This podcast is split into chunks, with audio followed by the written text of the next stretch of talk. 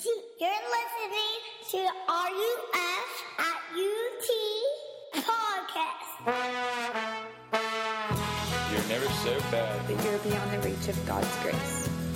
And you are never so good that you are beyond the need of God's grace. For more information, go to www.utk.ruf.org.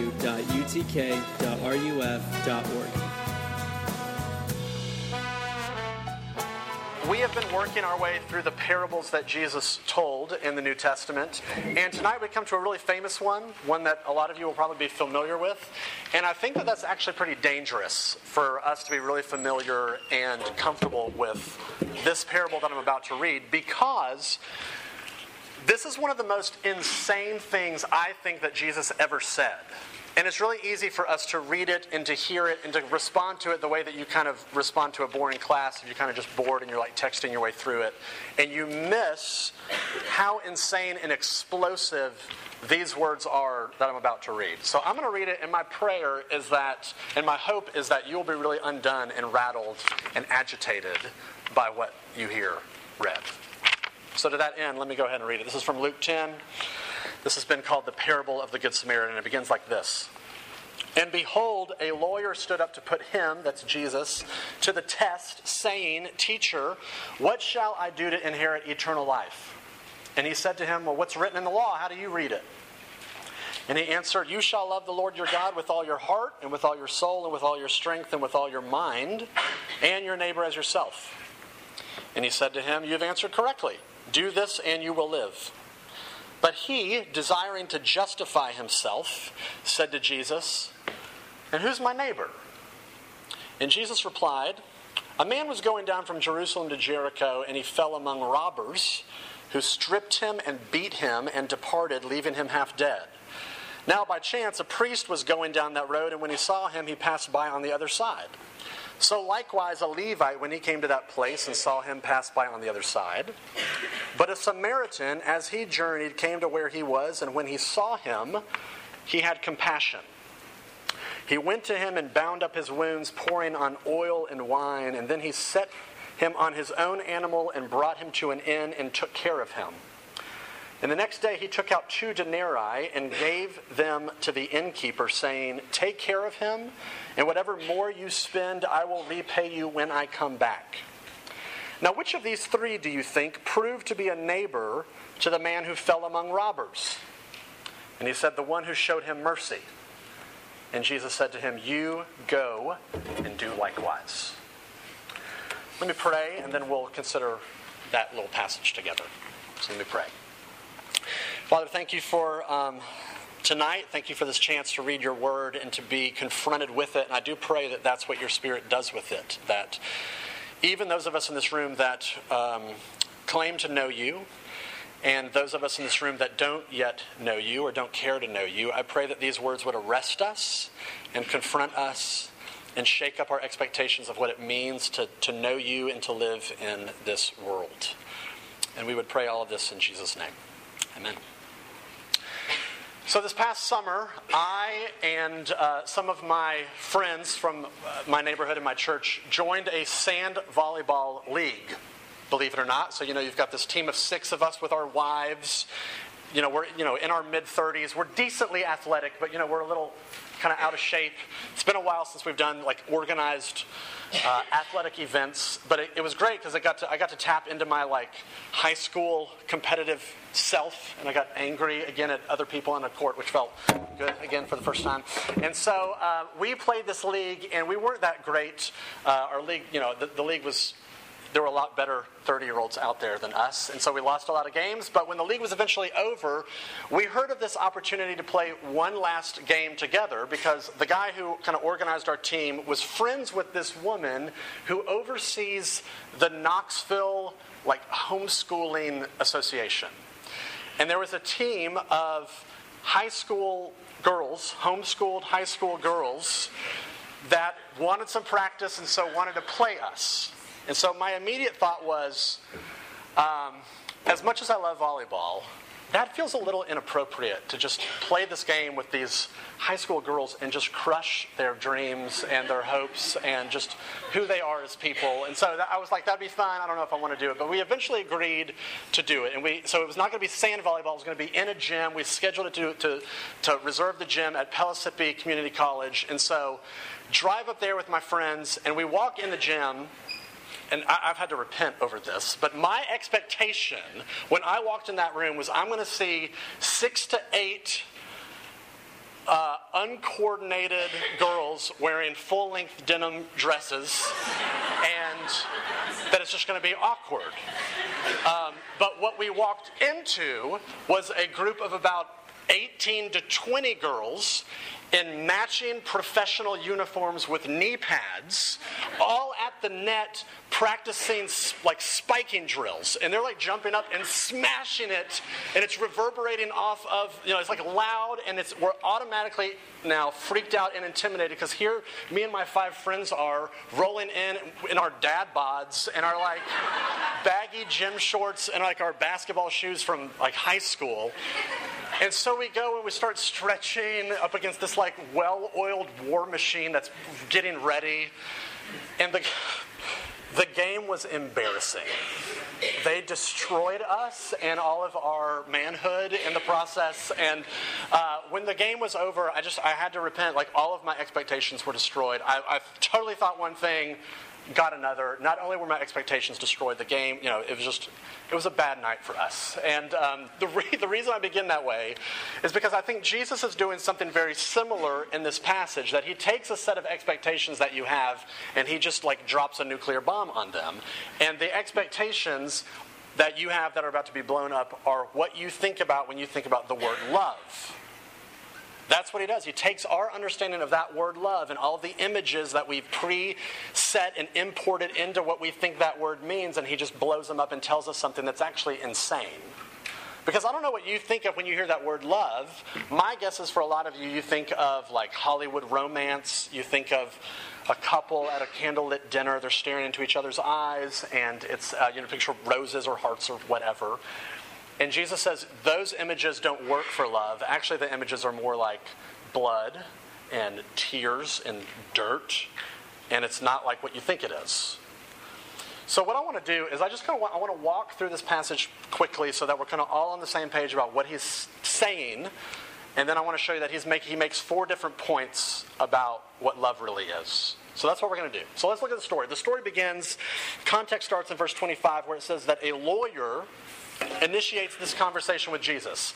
Now, when you and I think of the word lawyer, we think of like Law and Order, SVU. We think of Judge Judy courtroom settings. But this was not a civil lawyer, this was a biblical lawyer, someone that was well versed and studied and taught the Old Testament law.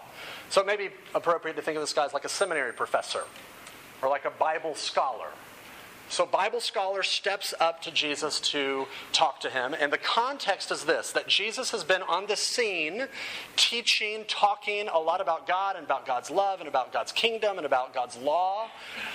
But the problem is, is that Jesus has been hanging out with people like that we would consider modern day strippers and potheads and alcoholics and white collar criminals. People that obviously don't care about God's law. So this Bible scholar steps up to Jesus, and it says in verse 25, it says, to put him to the test, to trap him, to basically trick him and expose Jesus into, uh, you know, for him to kind of reveal that Jesus is a sham. He doesn't really care about God's law, he's, he's a fake. So he throws out this question in verse 25 as you see it. He says, What must I do to inherit eternal life? And his expectation was that Jesus was going to say something like, Well, you just need to accept me as your personal Lord and Savior, and it doesn't really matter how you live. But that's not what Jesus says. How Jesus responds is he responds to that question with another question, and he says, Well, what's written in the law? Like, you're the Bible expert, bro. Like, what, how do you read it? And the guy answers the way anyone in that day and age would have just summarized the, law, the Old Testament law in kind of a nutshell. And the way that he summarizes it well is well, what God wants from us is to love the Lord our God with all of our heart and all of our mind and all of our strength, and to love our neighbor as ourselves. And Jesus is like, A plus, that's great. Do that and you'll live. high fives. But this guy does the same thing that you and I would do if we just stopped and thought about it for a second, which is um, what do you mean by that word neighbor? If God's requiring me to love my neighbor, like who counts? Certainly, that doesn't mean everybody. I'm not responsible for loving everybody because if you were to think about if this conversation were to happen in our day and age, you could imagine somebody saying, like the Syrian refugees, like think about the just there's tons of them. Like I'm, I'm not responsible for caring for them, am I? Or the like millions of people in Africa without access to clean drinking water.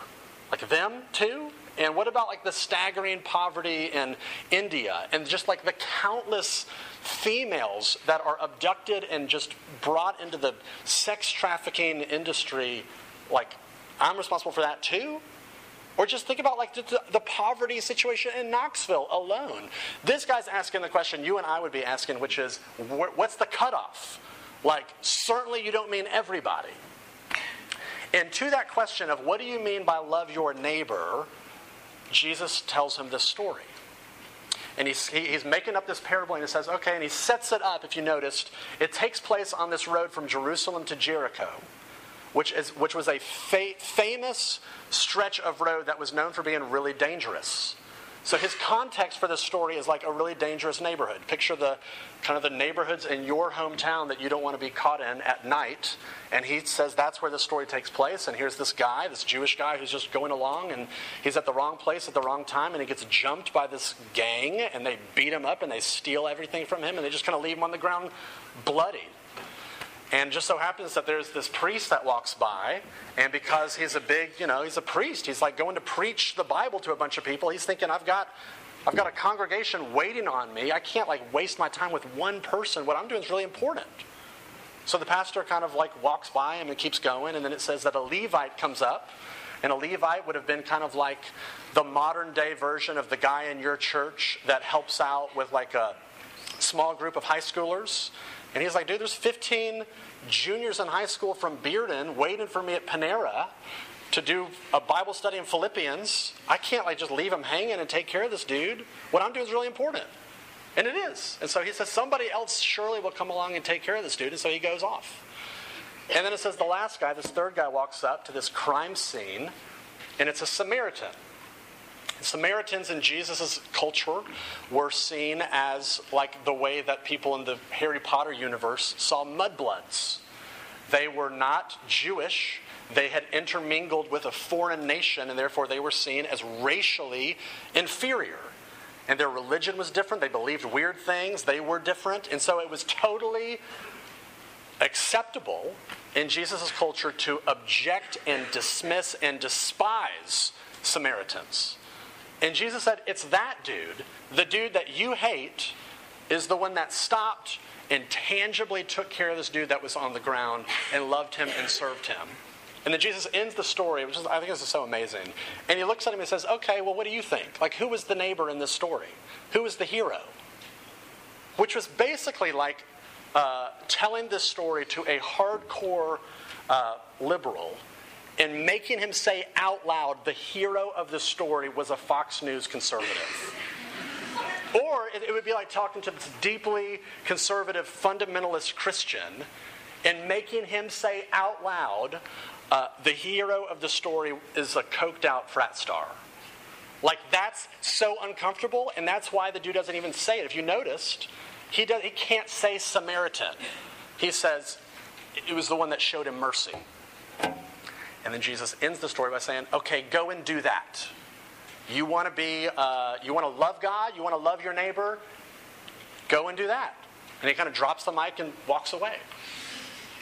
What he is saying is that love, at its essence, is showing tangible acts of mercy to those that are in need, even if they hate you, and even if you hate them. He's saying that's what love is. And so I want to show you from this little story, I, I think he's making four really interesting points about what love is in its essence. So I'm just going to walk through these with you.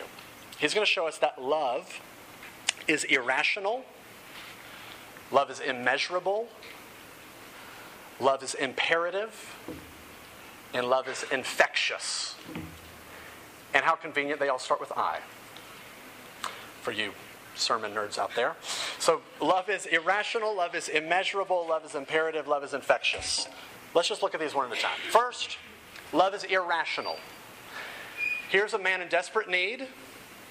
Here is a man who owes him nothing but hostility, and the Samaritan does what does not make sense. He loves his enemy. And what Jesus is showing you is that gospel love, it, it doesn't make sense. It, it's not reasonable, it's irrational. Which, which shows you that the flip side is always true as well that hate and indifference will always make sense to us. Think about it. Somebody posts something on Facebook or social media, and they throw up an article or something that you find so deeply offensive. There is something in you that enjoys getting pissed off at them.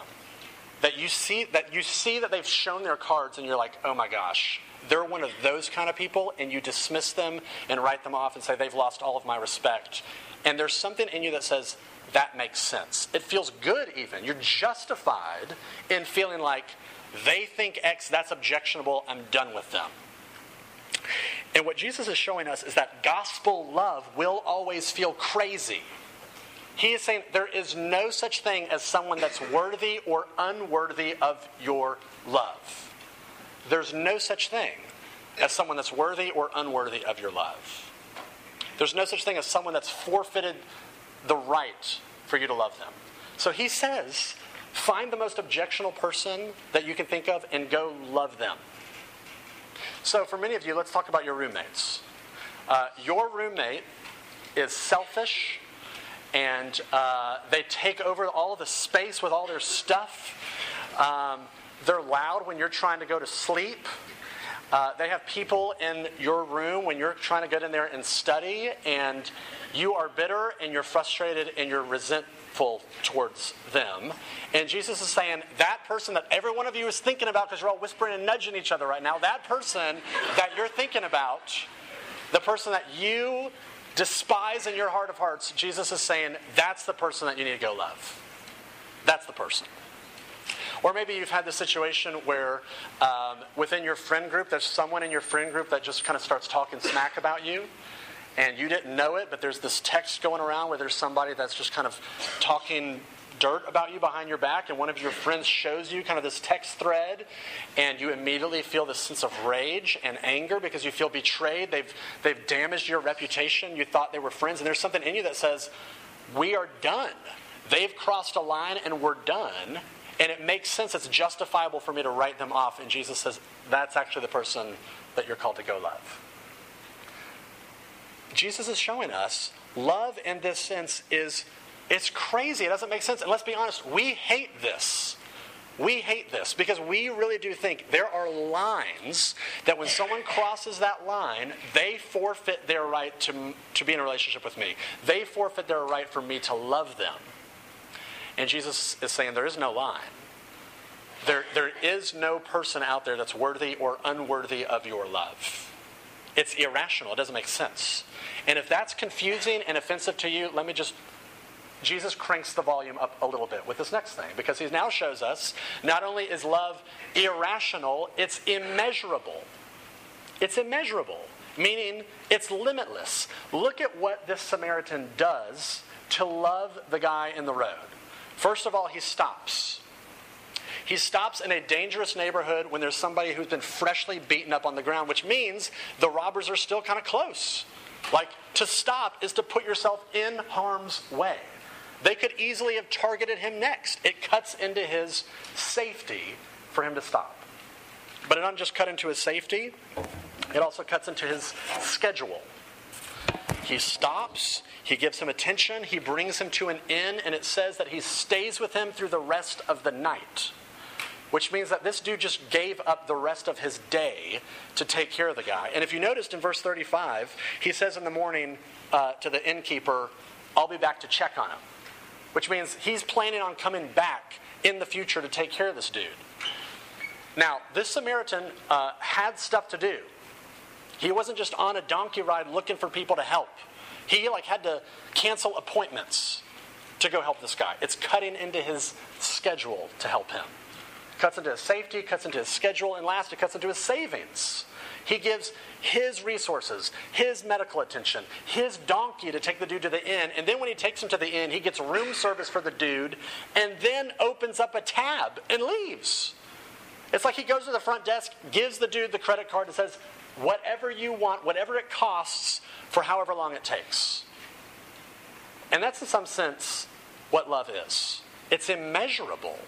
Real love is, is limitless, whatever it costs, for however long it takes.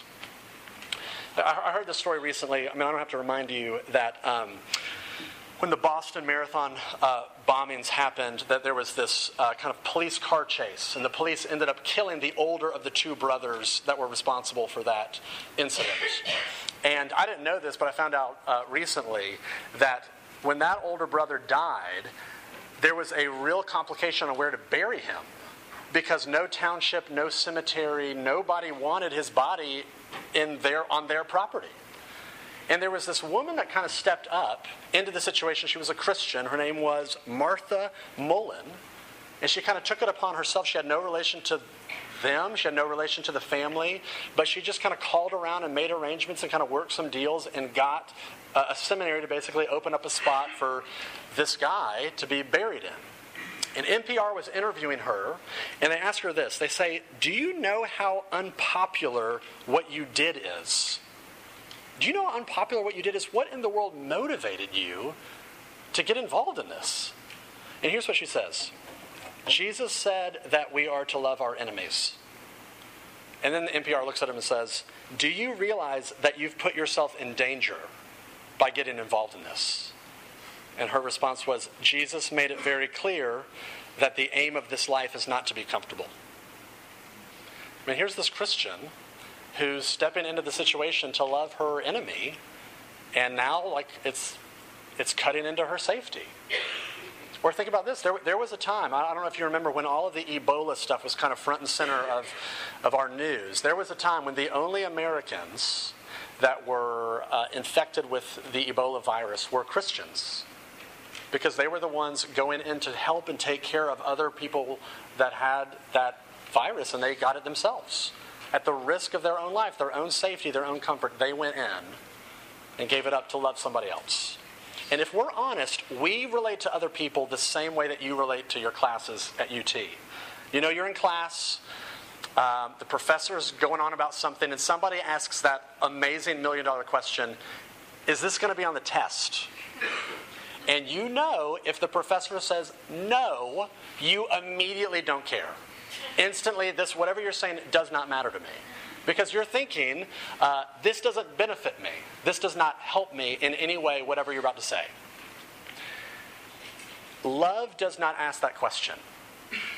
Love does not ask the question, what does this benefit me? Love is immeasurable, it's limitless. It has no reference point for your comfort, your safety, your energy, your time, your resources. It says, I'm giving it all away recklessly to serve you to even ask the question, what do I get out of this, is to misunderstand what love is. Here's where things get real. Because Jesus says, thirdly, that love is imperative. Imperative. It's irrational, it's immeasurable, and it's imperative. In other words, it's necessary. It is not optional.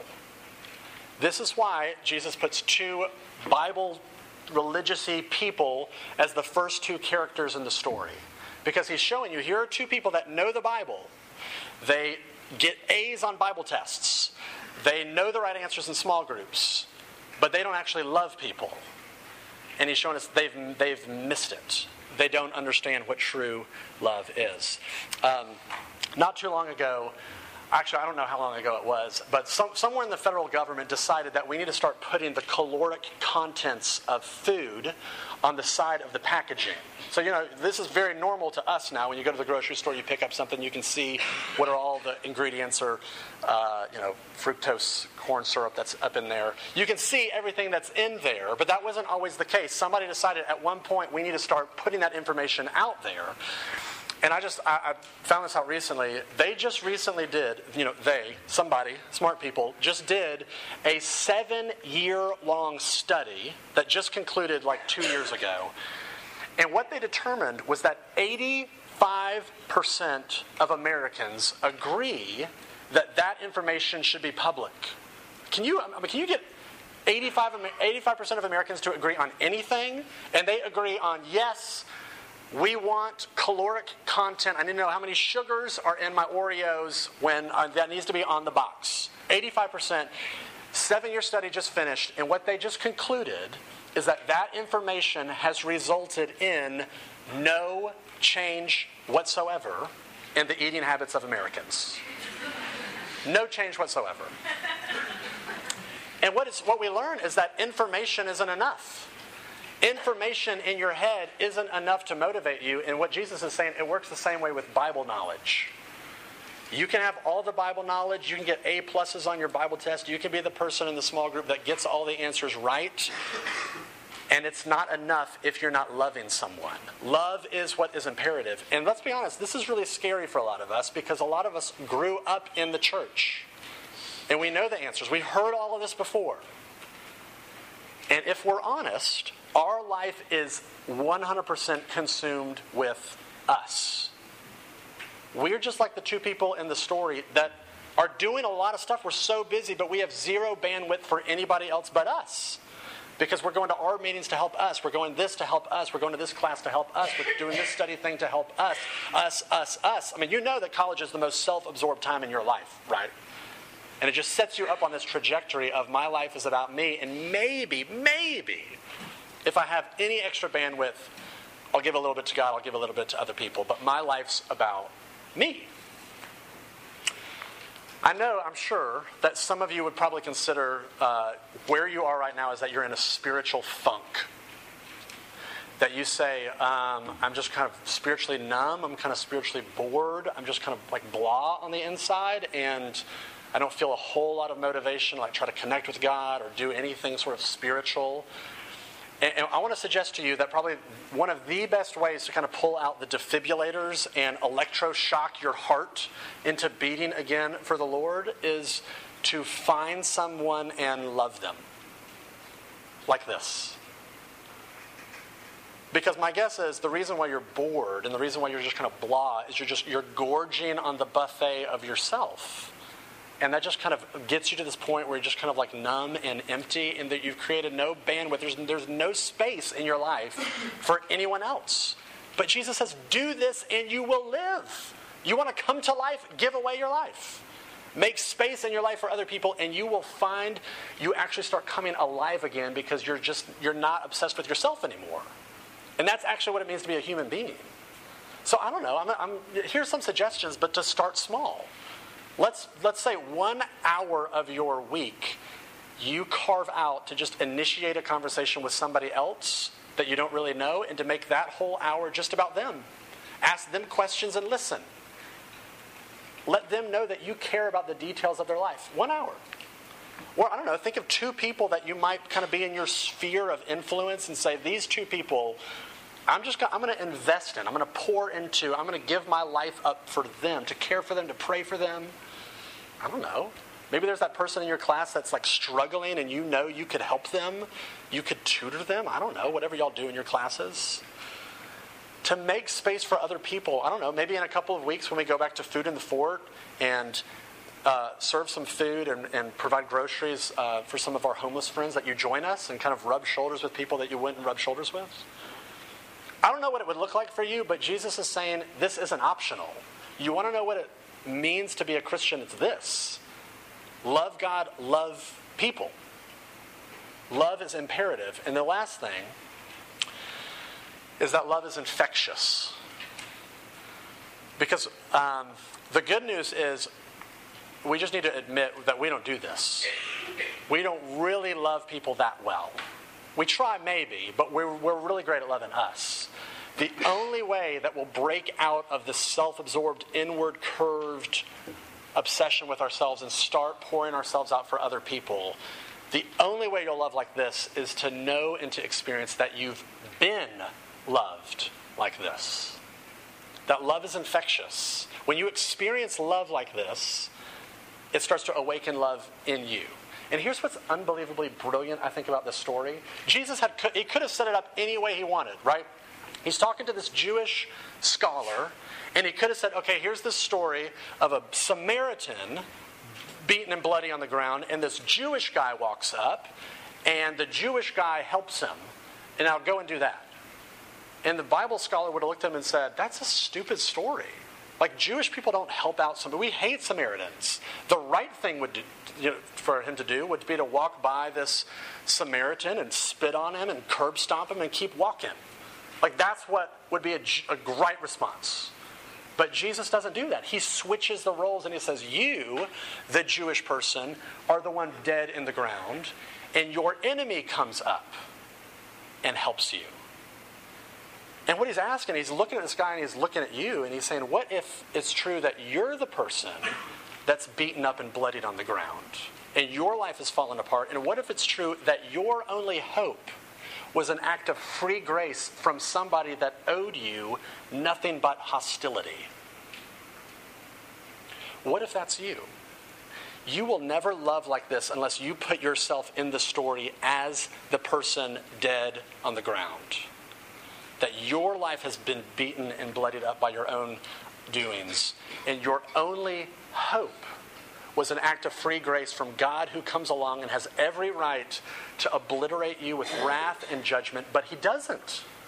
Instead, He serves you at immense cost to Himself that Jesus liquidates everything that he has in order to serve you. It cuts into his schedule, it cuts into his savings, it cuts into his life, it cuts into his blood. He, he liquidates everything. He gives up every resource he has, his own life, in order to serve you, in order to care for you, when he didn't have to.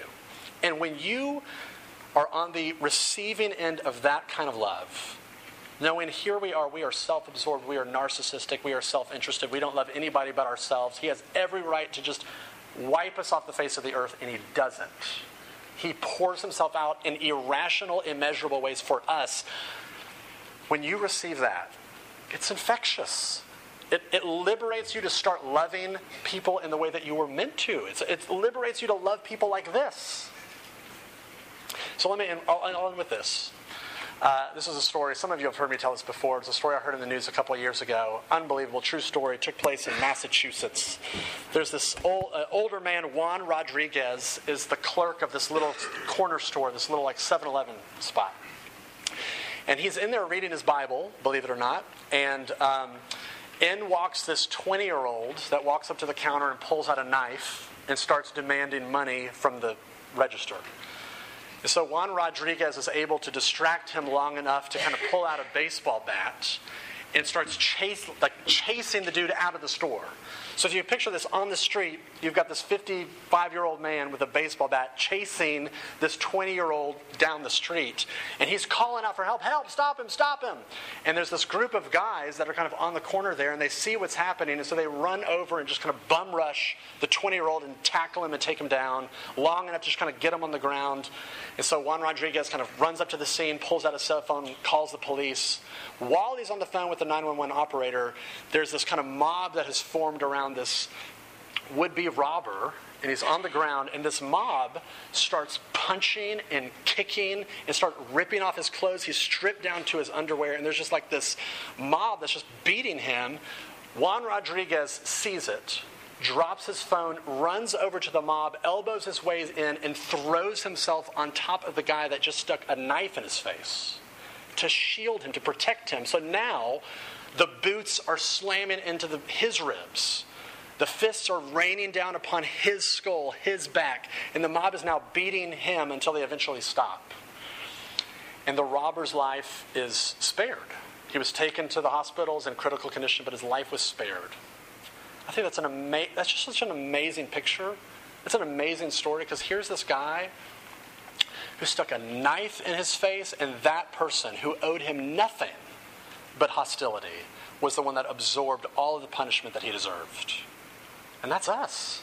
We are the ones that have stuck our knife in God's face, our middle finger in God's face, and said, I know you want me to love you and love everybody else. Don't really care about that, only interested in loving me.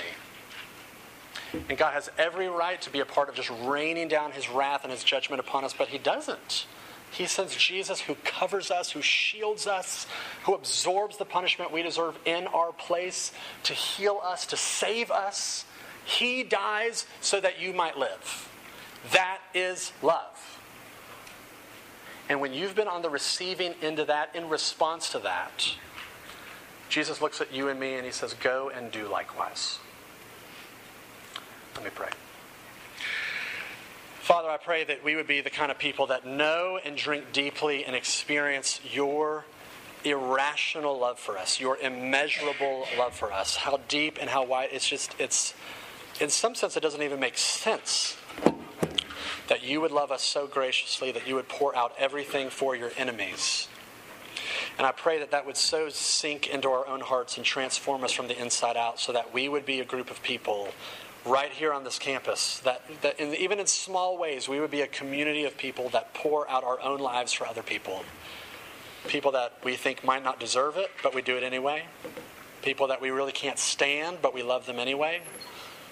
Pray that you would do a great work in my own heart. I have much to repent of and i pray that you would begin with me and enable me and enable these folks here to be a community that knows your love and likewise turns it around and loves other people with it. Pray all this in Jesus' name. Amen.